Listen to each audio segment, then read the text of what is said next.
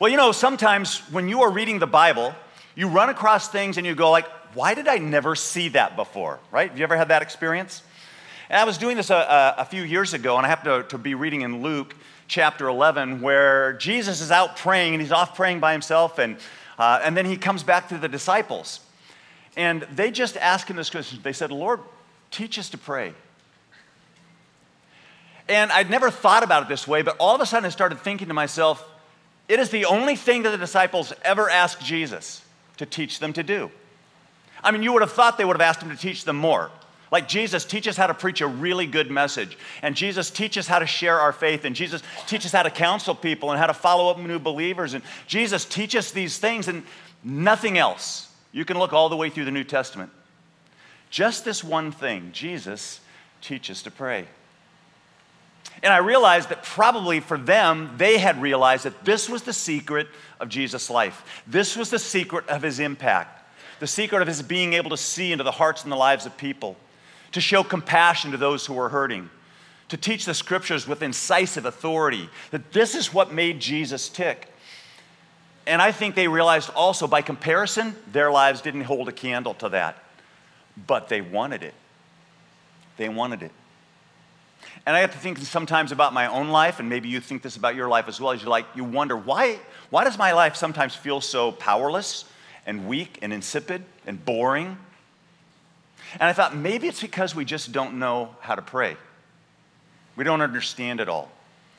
And that if we could maybe understand it, if we could broaden and deepen and expand our idea of what prayer is, that, that maybe we would too would be able to tap into that kind of strength, that kind of wisdom, that kind of insight, and that kind of impact in the world around us. And so today we're in Daniel, part nine, our ninth chapter of the book of Daniel. If you have a Bible or you want to fire up your smartphone or your Bible app, feel free to do that. We're going to be looking at Daniel chapter nine, and essentially, Daniel nine is a prayer of Daniel's. There's a couple of other things in there, but it's largely a prayer. And what we want to do this morning is just kind of look at that prayer and learn a little bit more about what prayer is really all about. And what I'm going to do is surface just two main observations that I hope that you'll walk away with about this particular prayer. But before we do that, again, it's very good for us to kind of survey the situation on the ground uh, before we begin. So, in chapter 9, verses 1 and 2, we want to begin to do that. So, join me as we read starting in Daniel chapter 9, 1 and 2. In the first year of Darius, the son of Ahasuerus, a descent, by, excuse me, by descent a Mede, who was made king over the realm of the Chaldeans, in the first year of his reign, I, Daniel, perceived in the books the number of years that, according to the word of the Lord to Jeremiah the prophet, must pass before the end of the desolations of Jerusalem, namely 70 years. Usually there was always, there's always something that moves us to pray. Something comes in. In this case, there are three convergent streams that begin to prompt Daniel in this particular prayer. The first one is just the external circumstances. The massive transition that had occurred from the Babylonian Empire to the Medo Persian Empire that had taken place some years before. And then again, as Darius hits his first year, Darius is the second king. So there's been a, a royal transition of sorts. And it was massive. It was a tectonic shift in international relationships and scene. It was a big deal. And I was thinking about transitions because transitions are this prime opportunity for us to pray. They're just a prime opportunity. It's when we feel the, the, the, least certain about things. It's where we, we sometimes don't feel like we have the direction or the insight or the wisdom. We don't know what's going to happen. So, transitions are very important times to do that. Maybe it's when you have your first child. Maybe it's when you get married. Maybe it's when you graduate from high school into college. Maybe it's when you are a parent of a high schooler who graduates into college and you now become an empty nester. But transitions are a part of life, and they are a prime opportunity for us to do that. But there's a second kind of convergent stream in this, and there's another prompt, and that's simply Daniel's age. Daniel is an OG, he's an old guy. he is probably in his early 80s at this time. Uh, he has roughly been uh, in Babylon in exile with all the other exiles for almost 67 years. And you know what? age kind of changes you. Age is a transition in itself. But sometimes when you kind of begin to think about the difference between where you are now and where things were back then, it's an amazing thing. Uh, I ran across this little ditty uh, about the difference that time makes. It's called What a Difference 46 Years Makes. And so I just want to read it to you. In 1975, it was long hair. In 2021, longing for hair. Check it out, yes. In 1975, it was acid rock. In 2021, acid reflux. In 1975, it was the Rolling Stones, but in 2021, kidney stones. Yes. In 1975, going to a new hip joint. In 2021, getting a new hip joint. Right? And here's my favorite 1975, disco. Remember disco? Yeah? Good. In 2021, Costco. You read me, you read me here, you know it. So time makes this huge difference, right? And Daniel's been there for a long time, and he's, uh, he's been thinking about this. And it forces you to think about the future differently as you get older, right? Daniel's going strong, but he's no young buck. Then there's this final prompt. And this is the spiritual one. And you read it in the text here Jeremiah's prophecy. In Jeremiah 25 1, Jeremiah had prophesied these words. The word of the Lord came to Jeremiah concerning all the people of Judah. Skip to verse 8. Because you have not obeyed my word, behold, I will send for all the tribes of the north, declares the Lord, and for Nebuchadnezzar, the king of Babylon, my servant. I will bring them against the land and its inhabitants. This whole land, that is the land of Judah, Palestine, this whole land shall become a ruin and a waste, and these nations shall serve the king of Babylon for 70 years. So there's the number 70 here. Then in Jeremiah 29 1, also in verse 10 as well, the same thing. Daniel, uh, excuse me, Jeremiah had written some letters to the exiles.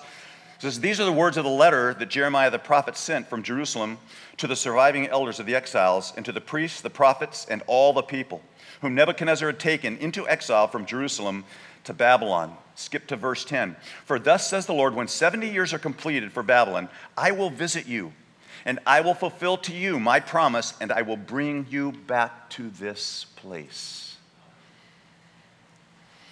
Daniel begins to read this and he begins to think about it. Now, here's something that was very clear to Daniel that God had declared 70 years that the nation of Israel would be in exile in a foreign land. But there were some things that were unclear, things Daniel didn't know. And one was how precise should we take this number 70? Right? How precise do we take it? Is it a literal 70? You know, those of you who study the Bible uh, deeply understand there's, as we interpret the Bible, there's what we call plain literal, which is things are just taken at face value. But there's also figurative literal. There's a lot of figurative symbolic language, poetry, prophecy in the Bible that, that is highly symbolic. How do we take these numbers? We want to read it that way?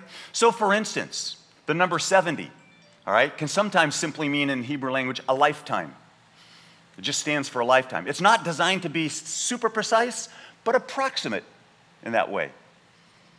Or sometimes, I mean, it's kind of like Psalm 90 says, the years of a man's life are 70, if re- or if by reason of strength, 80, right?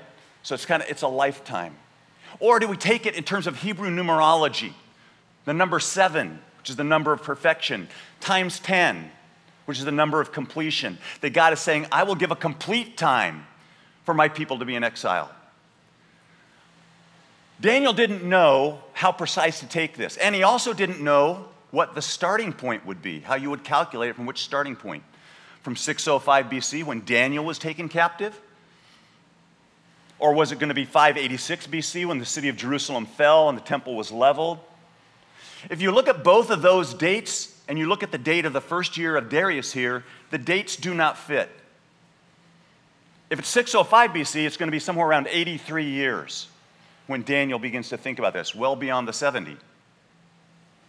Or if you think about it in terms of 586 BC, then you're also looking at 60, I don't know, four years or something, 67 years, something like that. It's less than 70. So is it approximate? Is it definite? How do we look at this? Here's the thing that was very, very, very clear to Daniel God was sovereign, God was active, alive, and in the world, and God was working out his perfect plan for the universe. Daniel knew this beyond a shadow of a doubt. But what Daniel didn't know was the timing of all this. And he wanted to understand the timing. That was the big thing. So this intrigues him. He begins cogitating and thinking about this and, and going over it in his mind. And it launches his search engine, which eventually then leads him to prayer. It eventually leads him to prayer. So let's pick this up in Daniel chapter 9, verse 3, as Daniel begins to pray. He says, Then I turned my face to the Lord God, seeking him. Excuse me, turn the page right.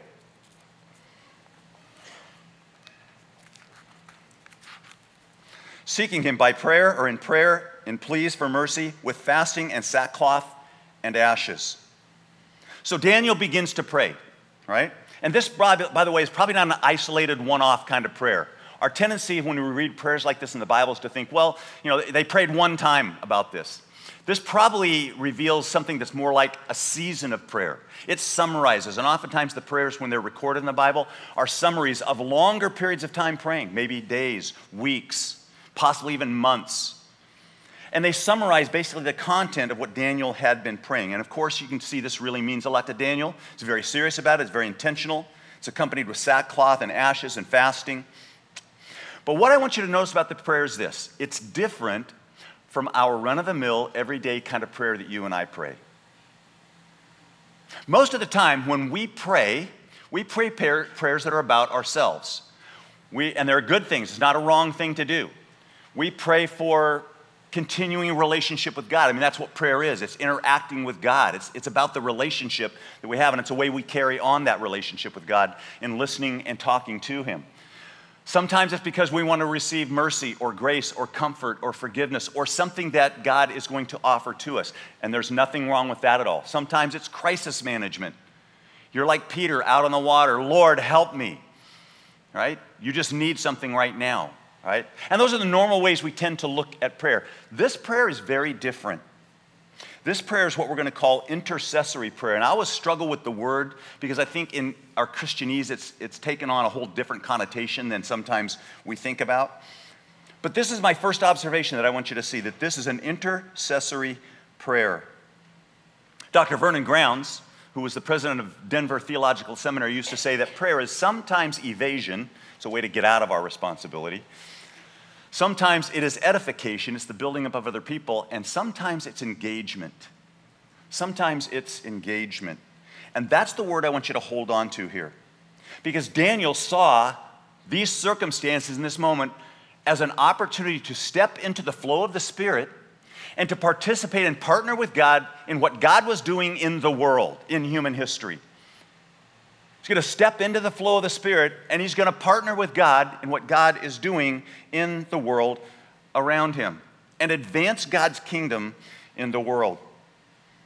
how many of you surf out here? Any of you, any of you are surfers? Any of you ever surfed? Any of you bought boogie board or bodies? Okay, yeah, most, most of us have done things like that, right? So you know, surfers know this, they do not create the waves. Surfers do not tell the waves what to do.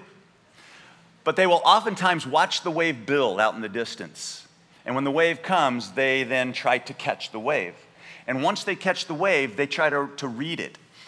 How is it, how is it breaking? What's happening? What's the intensity?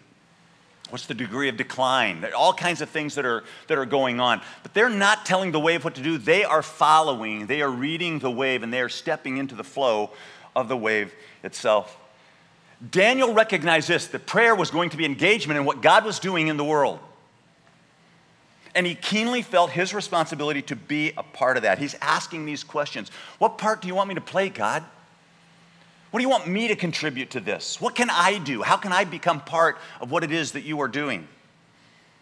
And as he begins to pray, God begins to do some things. So if you like to fill in the blank, here's your fill in the blank on the outs uh, notes, the message notes for you uh, is this prayer is a strategic weapon to advance God's kingdom in the world. Prayer is a strategic weapon to advance God's kingdom in the world. That is what intercessory prayer is. It is a strategic weapon. Now, we don't like to think about it sometimes that way, but throughout the Old Testament, it's viewed in a very militaristic kind of sense. So I don't know how much you know about how uh, ancient uh, wars were fought in the ancient Near East, but Israel fought her wars much like all the other nations fought their wars. They didn't really do much that was different. They had a different God. But all the nations would try to get their gods engaged and involved in the battle itself. And the ways that they would do this is they would take the priests and the, and, uh, uh, the, the uh, soothsayers, they would take uh, choirs, they would take trumpeters, they would take all their spiritual apparatus and they would put it out front of the armies because they wanted their gods engaged and involved in what was going to happen in that battle. Israel did much the same. Israel take sometimes her priests and the choirs and put them out in front because they wanted their God to be engaged in that battle, in what was taking place. And that's really what intercession is, by the way. It is just listening to God for other people, for what is happening, and then praying God's work into them. That's what intercession is. What God wants to do into them. And in a sense, what happens is that, is that and I know this is going to sound strange, but Daniel weaponizes prayer.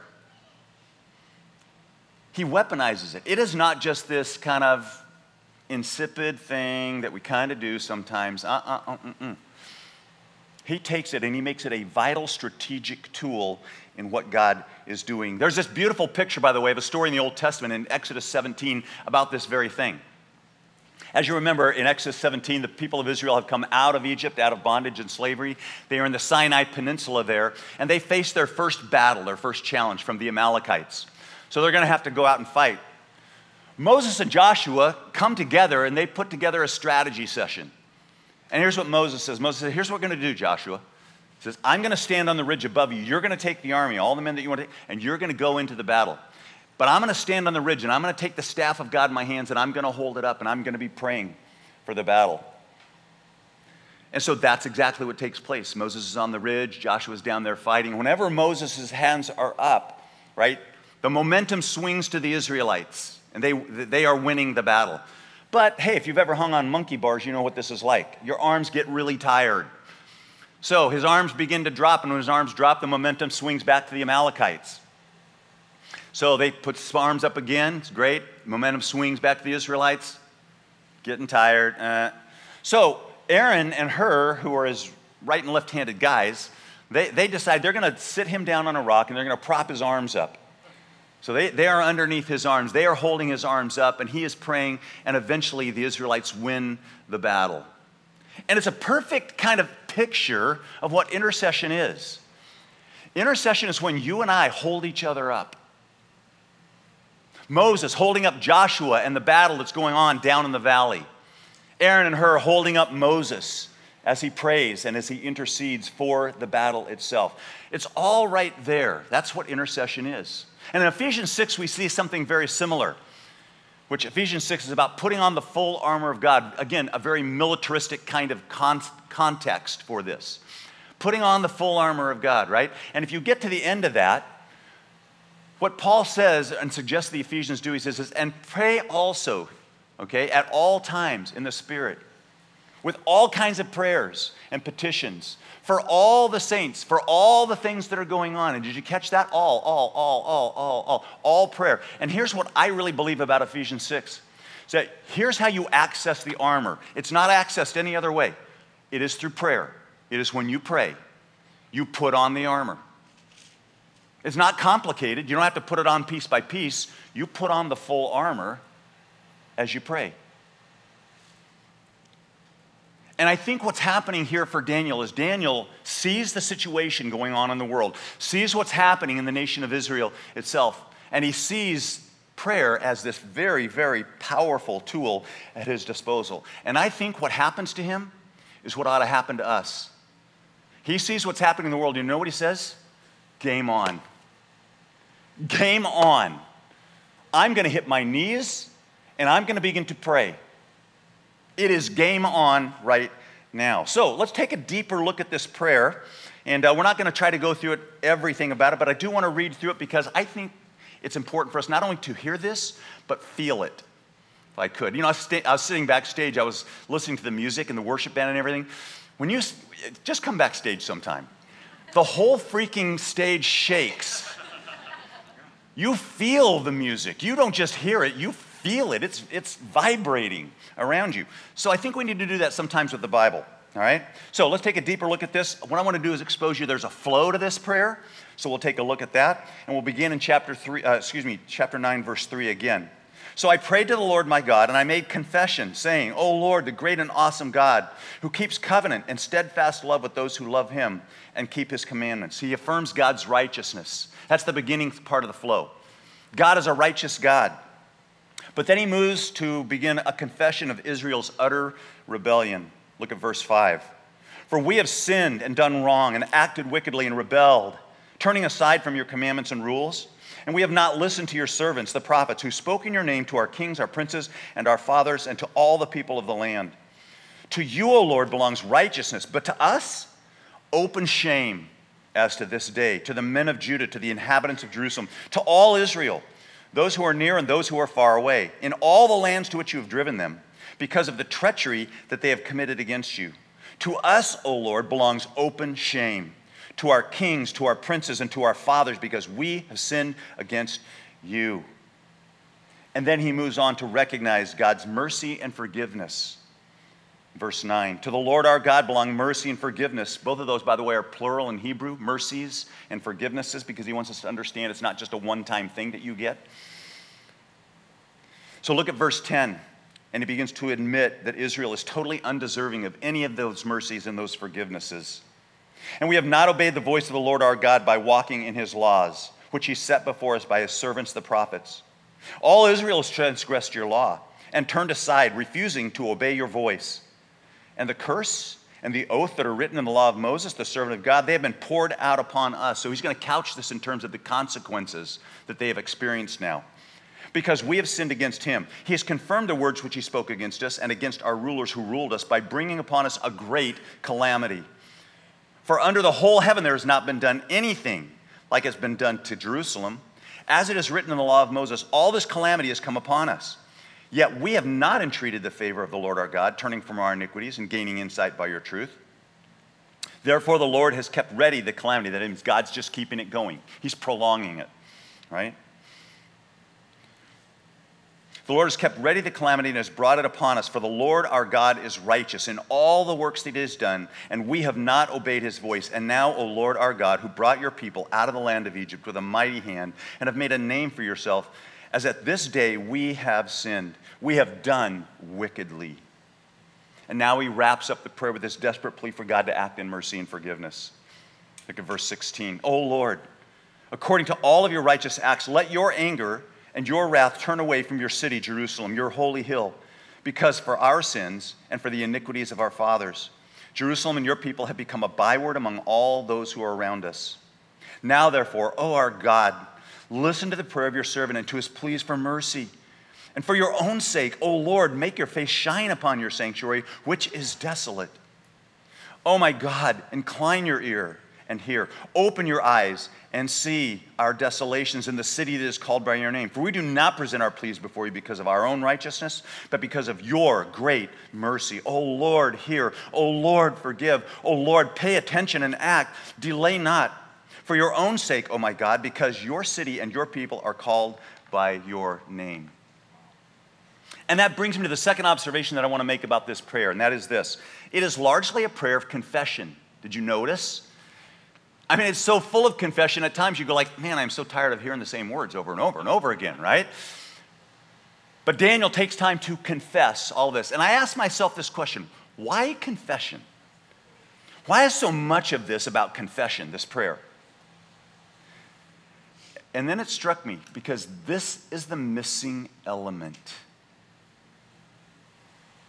This was the missing element that kept Israel from moving forward. This was the missing element that kept God's grace and mercy from flowing into his people. This was the element that was keeping everything held up and at bay. See, I think behind Daniel's prayer, there's another passage of Scripture Leviticus 26. It's a classic passage in the Old Testament about God laying out for the nation of Israel while they were still in the wilderness what would happen to them if they disobeyed his voice. I'm going to read you portions of it, but you can look at Leviticus 26 yourself and kind of study it on your own if you want to. But in Leviticus 26, starting in verse 14, God speaks to the nation and he says, If you will not listen to me and will not do all these commandments, I will set my face against you.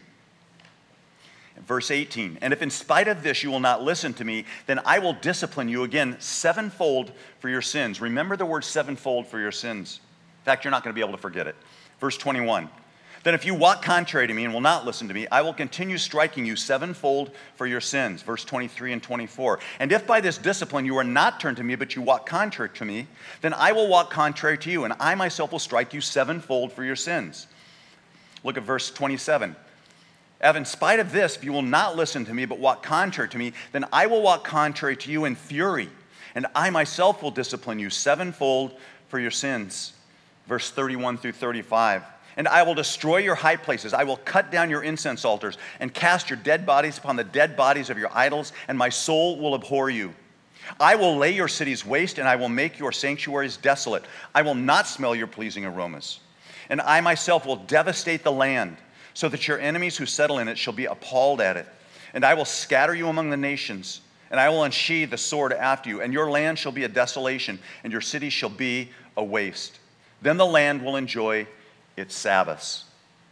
There are striking parallels between Leviticus 26 and Daniel's prayer. And you see it in these following words things like desolations, desolations. The Sabbaths, he will go on in Leviticus 26 to talk about the Sabbaths, the seven days of rest. And you'll notice the prominence of the number seven, the sevenfold punishment and discipline for sins that he says over and over and over again. These become very important because the number seven figures into the 70 years Daniel has been thinking about, right? But then Leviticus 26:40 gives us the key. Listen to these words. But if they confess their iniquity and the iniquity of their fathers, in the treachery they committed against me, and also walking contrary to me, so that I walked contrary to them and brought them into the land of their enemies. If then their uncircumcised hearts are humbled, and they make amends for their iniquity, then I will remember my covenant with Jacob, and I will remember my covenant with Isaac, and my covenant with Abraham, and I will remember the land. Yet for all that they have done when they are in the land of their enemies, I will not spurn them, neither will I abhor them so as to destroy them utterly and break my covenant with them. For I am the Lord their God. And I want to give a resounding uh, reinforcement if they confess their sins, their iniquities, and the iniquities of their fathers. In the back of Daniel's mind, he's saying, This is the thing that's holding us back. And then Daniel takes it upon himself to say, then I have to realize that confession is not, it's the condition and the prelude to restoration. You cannot move forward without it. Listen, there are those of you in this audience and those of you who are out there online who have walked away from God. And when that happens, what happens is you remove yourself out of God's protective care. And you are at the mercy of the world around you. You have nothing but yourself in which to face it with. And there are a lot of people who think, well, I'm going to face it myself. You know, I can do this. Life will break you. Somewhere along the line, life will break you. What had happened to Israel is they had time after time after time not listened, walked away, not obeyed. You can kind of see what Daniel does here in this confession. In confession, see, we accept our responsibility for being part of the problem. That's what confession is. It is agreeing with God with what you have done, who you really are, what your life is like. And it's just getting real with God about our moral failures and where we have been. That's all that it is. But here's the rub we are experts at dodging that. We have self directed means by which we do that, where we can't seem to admit, we can't seem to own up to those things, right? There's things like denial, we just don't even want to hear about it. Or things like confirmation bias, in which we only listen to the opinions of those who already agree with us, and we refuse to listen to the opinions of anyone else who might present contrary evidence or contrary insight or perspectives on this. So that's how we just confirm where we're at. You know, I, am I'm, I'm not a bad person. I'm, I'm a pretty good person. We'll try to spin or soften it. There's something called fundamental attribution error, in which we believe that if someone fails or does something wrong, that we, we chalk it up to the fact that they have some kind of characterological defect you know, or, or, or fault in them. Hey, but when we do something wrong, oh no, it's just a mistake. All right? It's just, yeah, I just, I just, I just a mistake. I'm not really like that. And we, we see this all the time, right? We have this ability to be cognitive, cognitively flexible. And I don't know if you've ever heard of this before, cognitive flexibility, but it's, it's a real, it's a thing. I'm not making this up, right? There's a guy, a Duke University professor named Dan Ariely, who wrote a book called The Honest Truth About Ourselves How We Lie to Everyone, Especially to Ourselves. And what he noted in our culture at large is there's a widespread tendency for us to cheat and deceive other people. And we have a couple of motivations for why we do this. One is we want what we want, and we'll do whatever we have to do to get it. The second thing is, though, that at the same time we are doing that, we want to be able to look in the mirror and say to ourselves, but I'm, I'm really a pretty good person, right? It doesn't matter if I'm lying, I, I, I'm still a pretty good person, right? So, another guy named Mike Adams, who is a professor at Eastern Connecticut University, actually did research on, on, the same thing that was happening uh, for Professor Dan Ariely. Uh, Professor Ariely began to see with his students, and he began to watch this. He began to see with his students in his classes at Duke that right before midterm exams, there were a rash of deaths that would take place in their families. I use air quotes, deaths, okay? That somebody would die when, when it was time for midterms or uh, finals to come up, something would happen. Guess which relative dies the most? Grandma, you're right. Grandma, yes. Grandma dies. He began to show that grandmothers are 10 times more likely to die before a midterm, 19 times more likely to die before a final exam. And even worse, grandmothers of students who are failing in class are 50 times more likely to die than those who are actually doing well in the class. Isn't that amazing? So, grandma, watch out. the predictor of your, you know, your mortality is going to be your children's GPA. Okay, your grandchildren's GPA. Watch out for that. But that's the point. The point is simply we have very creative ways in which we fool ourselves. Well, I'm not really that bad. I'm not really that person. I'm not really that, that, that individual. But we are. Daniel in his prayer of confession pulls no punches. There are no excuses, there's no spin, there's no softening. in fact, he piles up Hebrew words for what they have done. Did you notice that in the text? Things like this. He says, uh, he says, We have done wrong. We have acted wickedly. We've rebelled, turning aside, not listened. We have committed treachery to God, which is a very relational term, by the way. We tend to think of, of sin as just like some kind of technical misfire. No, no, it's relational betrayal. That's what it is. We have not obeyed the voice of God. We have transgressed your law. We have turned aside, refusing to obey your voice. We have done that which is wicked, or we have acted wickedly. You see all these things, and Daniel pulls no punches, nor does he spare anyone. Everyone's culpable kings, princes, fathers, everyone, even himself. Daniel is fully inclusive in his language. I, or excuse me, we, our, ours, as he talks about this. And what Daniel began to realize is simply this that, that there was an important piece to what God was doing that he could fill in as he prayed. And so he hits his knees and he begins to pray, listening to God for what God is doing, and then praying that work into the world around him. This points us to a really great truth, by the way. Daring to be different means that we fully own up to our sins. We fully own up. And as Daniel is praying, God begins to give him an answer. Look at verse 20. Even before he's finished. Now, while I was speaking and praying, confessing my sin and the sin of my people Israel, and presenting my plea before the Lord my God for the holy hill of my God, while I was speaking in prayer, the man Gabriel, this is the angel Gabriel, whom I had seen in a vision at the first, came to me in swift flight. That means very, very quickly, all right? At the time of the evening sacrifice. He made me understand, speaking with me and saying, Daniel, I have now come out to give you insight and understanding. At the beginning of your pleas for mercy, a word went out, and I have come to tell it to you, for you are greatly loved. Therefore, consider the word and understand the vision. So, even before he's finished, God is moving. Man, can I tell you this? God is so eager to respond to us when we confess. So eager to respond to us when we confess. You don't have to like pull it out of him. When you really mean it and you are honest with God and you do business with God, you don't have to pull it out of God. It is there for you. And of course, the purpose here, as you notice, four different ways that he says it here is for, to give Daniel insight, understanding, wisdom in this, to help him to, to really get it, to clarify and to shed light.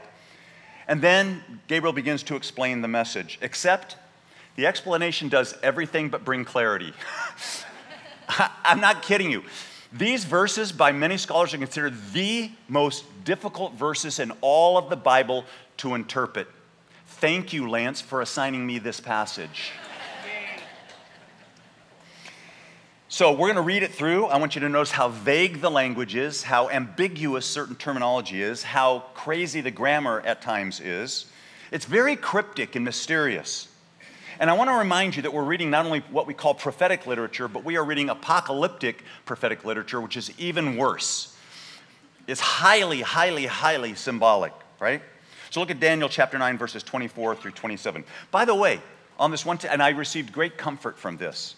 Uh, one of the, the, the great commentators, Montgomery, says of these four verses this section, these verses, this is the dismal swamp of Old Testament scholarship a trackless wilderness of assumptions and theories used in attempts to obtain an exact chronology fitting into the history of salvation. And I was like, oh, thank you, God. Because listen, I was spending six hours, seven hours going through this, just these four verses of the passage, right? And I read over a dozen brilliant, brilliant commentators on this. And I eventually went in the house and I said to Sherry, I have this massive headache because I feel like I'm trying to do um, theological gymnastics pushing stuff together to try to figure out the chronology and how this all fits together. One of the things that's interesting, though, is that, that maybe that's what, not, not what God was actually trying to communicate with this. I believe this. This had to be meaningful in some way to Daniel, but it also has to be meaningful to future generations, you, me, who read this. That has to be, have some meaning to us. So, what is he trying to get across to us? And what I want to suggest is that we look at this passage differently that this passage, when we look at it, we don't look at it in terms of trying to figure out the chronology, how we can predict events. I know we all like to do that, and particularly when we talk about the end times. And Daniel is very much acquainted with the end times, right? We want certainty. We want to know the time frame. We want to know the formula. We want to know what's this event and what's happening in the Middle East and what about that guy and who's this person and, and what, what kind of events are coming down the pike, right? I want to suggest it's not about the chronology. I do want to suggest it's what we call chronography. And here's what chronography is chronography is setting up an artificial structure, it's a literary structure, to communicate spiritual truth in such a way that it is uh, encouraging, motivating, inspiring, made more clear, hopefully, but sometimes to drive us to a different place. Like, for instance, have you ever noticed how the, the term 40 is throughout the Bible, right? The ark, 40 days and 40 nights. People in the wilderness, 40 years in the wilderness. Jesus, 40 year, uh, excuse me, 40 days fasting and praying in the beginning of his ministry. Saul, David, Solomon, all reigning about 40. The Bible looks at these as approximate kinds of years, as generations, so to speak. And we do this. We look at 40 as a, a process. This is a, a long term story. But there are also three day stories that are on always exactly just three days. But the idea of a three day story is man, this is a microwave story. This is God acting right now, in time, in space, in history. Boom. It's like resurrections, right? Most of us live with 40 day stories. But sometimes we get a three day story. So this is not being used to predict when future events will take place. I do not believe. But I do believe God wanted to communicate several things through this. One, he wanted to communicate to Daniel Daniel, I love you. I love your heart. You are outrageously loved by me. I love the way that you grieve for your people. I love the way that you're willing to put yourself in the gap. I love the way that you are willing to bend your knee to their needs. Man, Daniel, I love your spirit and your heart and your soul in this. You are loved. I also think saying the timing is, is irrelevant here. It's not, he's trying to say to Daniel, it's not about your 70 years, Daniel. It's going to be longer than that. It's going to be 70 weeks, right? 70 times 7. And look at verse 24 in this. 70 weeks are decreed about your people and your holy city, to finish the transgression, to put an end to sin, to atone for iniquity, to bring in everlasting righteousness, to seal both the vision and the prophet, and to anoint a most holy. The word one is not in the original Hebrew text here. We don't know what the most holy is. Okay? It could be one, it could be a place, it could be a time. Know therefore and understand that from the going out of the word to restore and build Jerusalem to the coming of an anointed, a prince, there's not the word one there either, there shall be seven weeks or seven sevens. Then for 62 sevens it shall be built again with squares, that is, streets in a grid. Okay, so the, the streets will be rebuilt in a grid. And a moat, but in a troubled time. And after the 62 weeks, an anointed one shall be cut off and shall have nothing. And the people of the prince who is to come shall destroy the city and the sanctuary. Its end shall come with a flood, and to the end that there shall be, and excuse me, and to the end there shall be war. Desolations are decreed. And he shall make a strong covenant with many. Who is he? We don't know. Is it the anointed one? Is it the prince to come? The grammar doesn't really, doesn't really give a, an idea to us of that. And he shall make a strong covenant with the many for one week, that is one seven. And for half of that week he shall put an end to sacrifice and offering. And on the wing of abominations, what is that? Shall come one who makes desolate until the decreed end is poured out on the desolator. Did you guys get that? Because I don't. Right? I think he's trying to say to Daniel, Daniel, you want certainty and you want the timing? It's not about that. This is going to be a long run. It's going to go extend well beyond the 70 years for your people and for the city. But here's what I'm going to be about in that time, in, that, in those, those sevens. To finish the transgression, look, verse 24. These are six Hebrew infinitives of purpose. To put an end to sin, to atone for iniquity, to bring in everlasting righteousness, to seal both the vision and the prophet, and to anoint a most holy. That's what I'm going to be about, Daniel. And here's what I think he's saying to Daniel Daniel, I am not done with you guys yet. You are still a part of what I'm going to be doing in redemptive history. But it's going to be a long road. It's going to get ugly and it's going to be messy. But I will never, ever, ever, ever, ever let go of you. I will never let go of my people. You are still my people. And I thought, man, what a great word because I don't know about you, but when I blow it and when I sin, I have that condemnation feeling sometimes. It's like God will never love you again. God's going to give up on you. When you belong to God, He never gives up on you. You can give up on Him, but He never gives up on you. And I know it wasn't the answer that Daniel was maybe expecting. He wanted a timeline. I don't know, that's what we want too certainty, definitive answers, immediate outcomes. But I think it's more about the process of becoming. It's about the process of becoming the right kind of people that God uses to change the world. And it's about partnering with God and God mobilizing us inside to join Him in what He's doing out there to change the world around us, to push back the darkness. We have been in a dark time over the last 18 months. Not to say we haven't for decades and centuries before, right? But to push back the darkness, that's it. And I think sometimes we just miss the point. When we start trying to predict what the future is and what's going to happen, those different kind of things, I think we are totally missing the point. Could I give you an illustration of that really fast? Because I know we're getting on time. In Matthew chapter 24, Jesus gives his famous Olivet Discourse, which is about the end of days, the end of time, right? And a lot of people look at this and they try to work out the time frame and all those different kind of things. But I think the real point of 24 is actually what happens in Matthew 25. In Matthew 25, Jesus gives uh, a, a series of parables, right? There's the parable of the unjust steward or the manager. So when the master goes away, the manager just does whatever he wants with all the master stuff and he spends stuff righteously. And then the master comes home and he's like, Man, what are you doing? You're wasting all my stuff. The idea behind there is hey, when I return, be faithful. Just be faithful until I return. He moves to the, the, the parable of the, the, the, 10 virgins, right? Who don't have enough, some, some of them who don't have enough oil for their lamps. And it's like, be ready. Be ready at any time. He talks about the parable of the talents. You know, One servant giving five talents, one servant giving three, one servant giving one. Two of them invest their talents in, in, for the master's benefit, one of them buries it. The whole point of that is hey, do kingdom business till I return. Don't just bury what I've given you, use what I've given to you for the glory of God and for the advancing of the kingdom. And then there's, of course, the parable of the sheep and the goats, right? The whole point of that one is hey, show compassion to those who are marginalized, oppressed, victimized, exploited. When you do it to them, you've done it to me. So, man, until I come back, be people of compassion. I think that was Jesus' point. Not what time it was going to happen, not the chronology of events, but what kind of people will we be when Jesus returns? And that he's trying to make us into the kind of people that he wants us to be. And this is why prayer is such a strategic tool. John Ortberg writes about this, and he says this, and I'll wrap with this.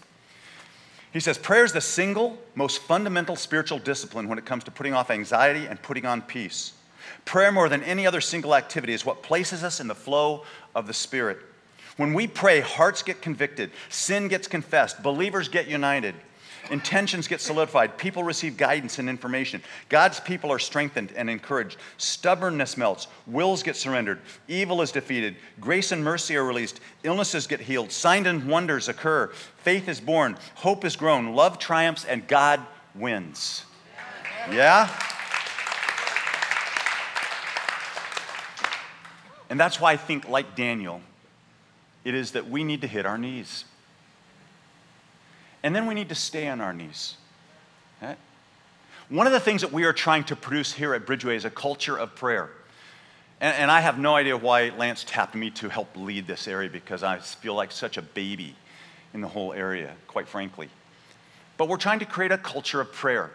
And that will be how we listen to God for others and how we pray God's work into them. That's all about intercession. But I believe this you and I, and here at Bridgeway, we have a chapter of spiritual history to write, and we will write it. And what will be said about us? Will we be people who are people on our knees and staying on our knees, or will we be people who just simply lean into formulas and culture and other things? Not that those are bad things. And I believe this God wants to say to us, I want you to be people who seek me with all your hearts, who are on your knees, who stay on your knees. And like Daniel, I think what we want to do as a church together is to say, game on. Game on, church, right? Let's do it. Let's pray together.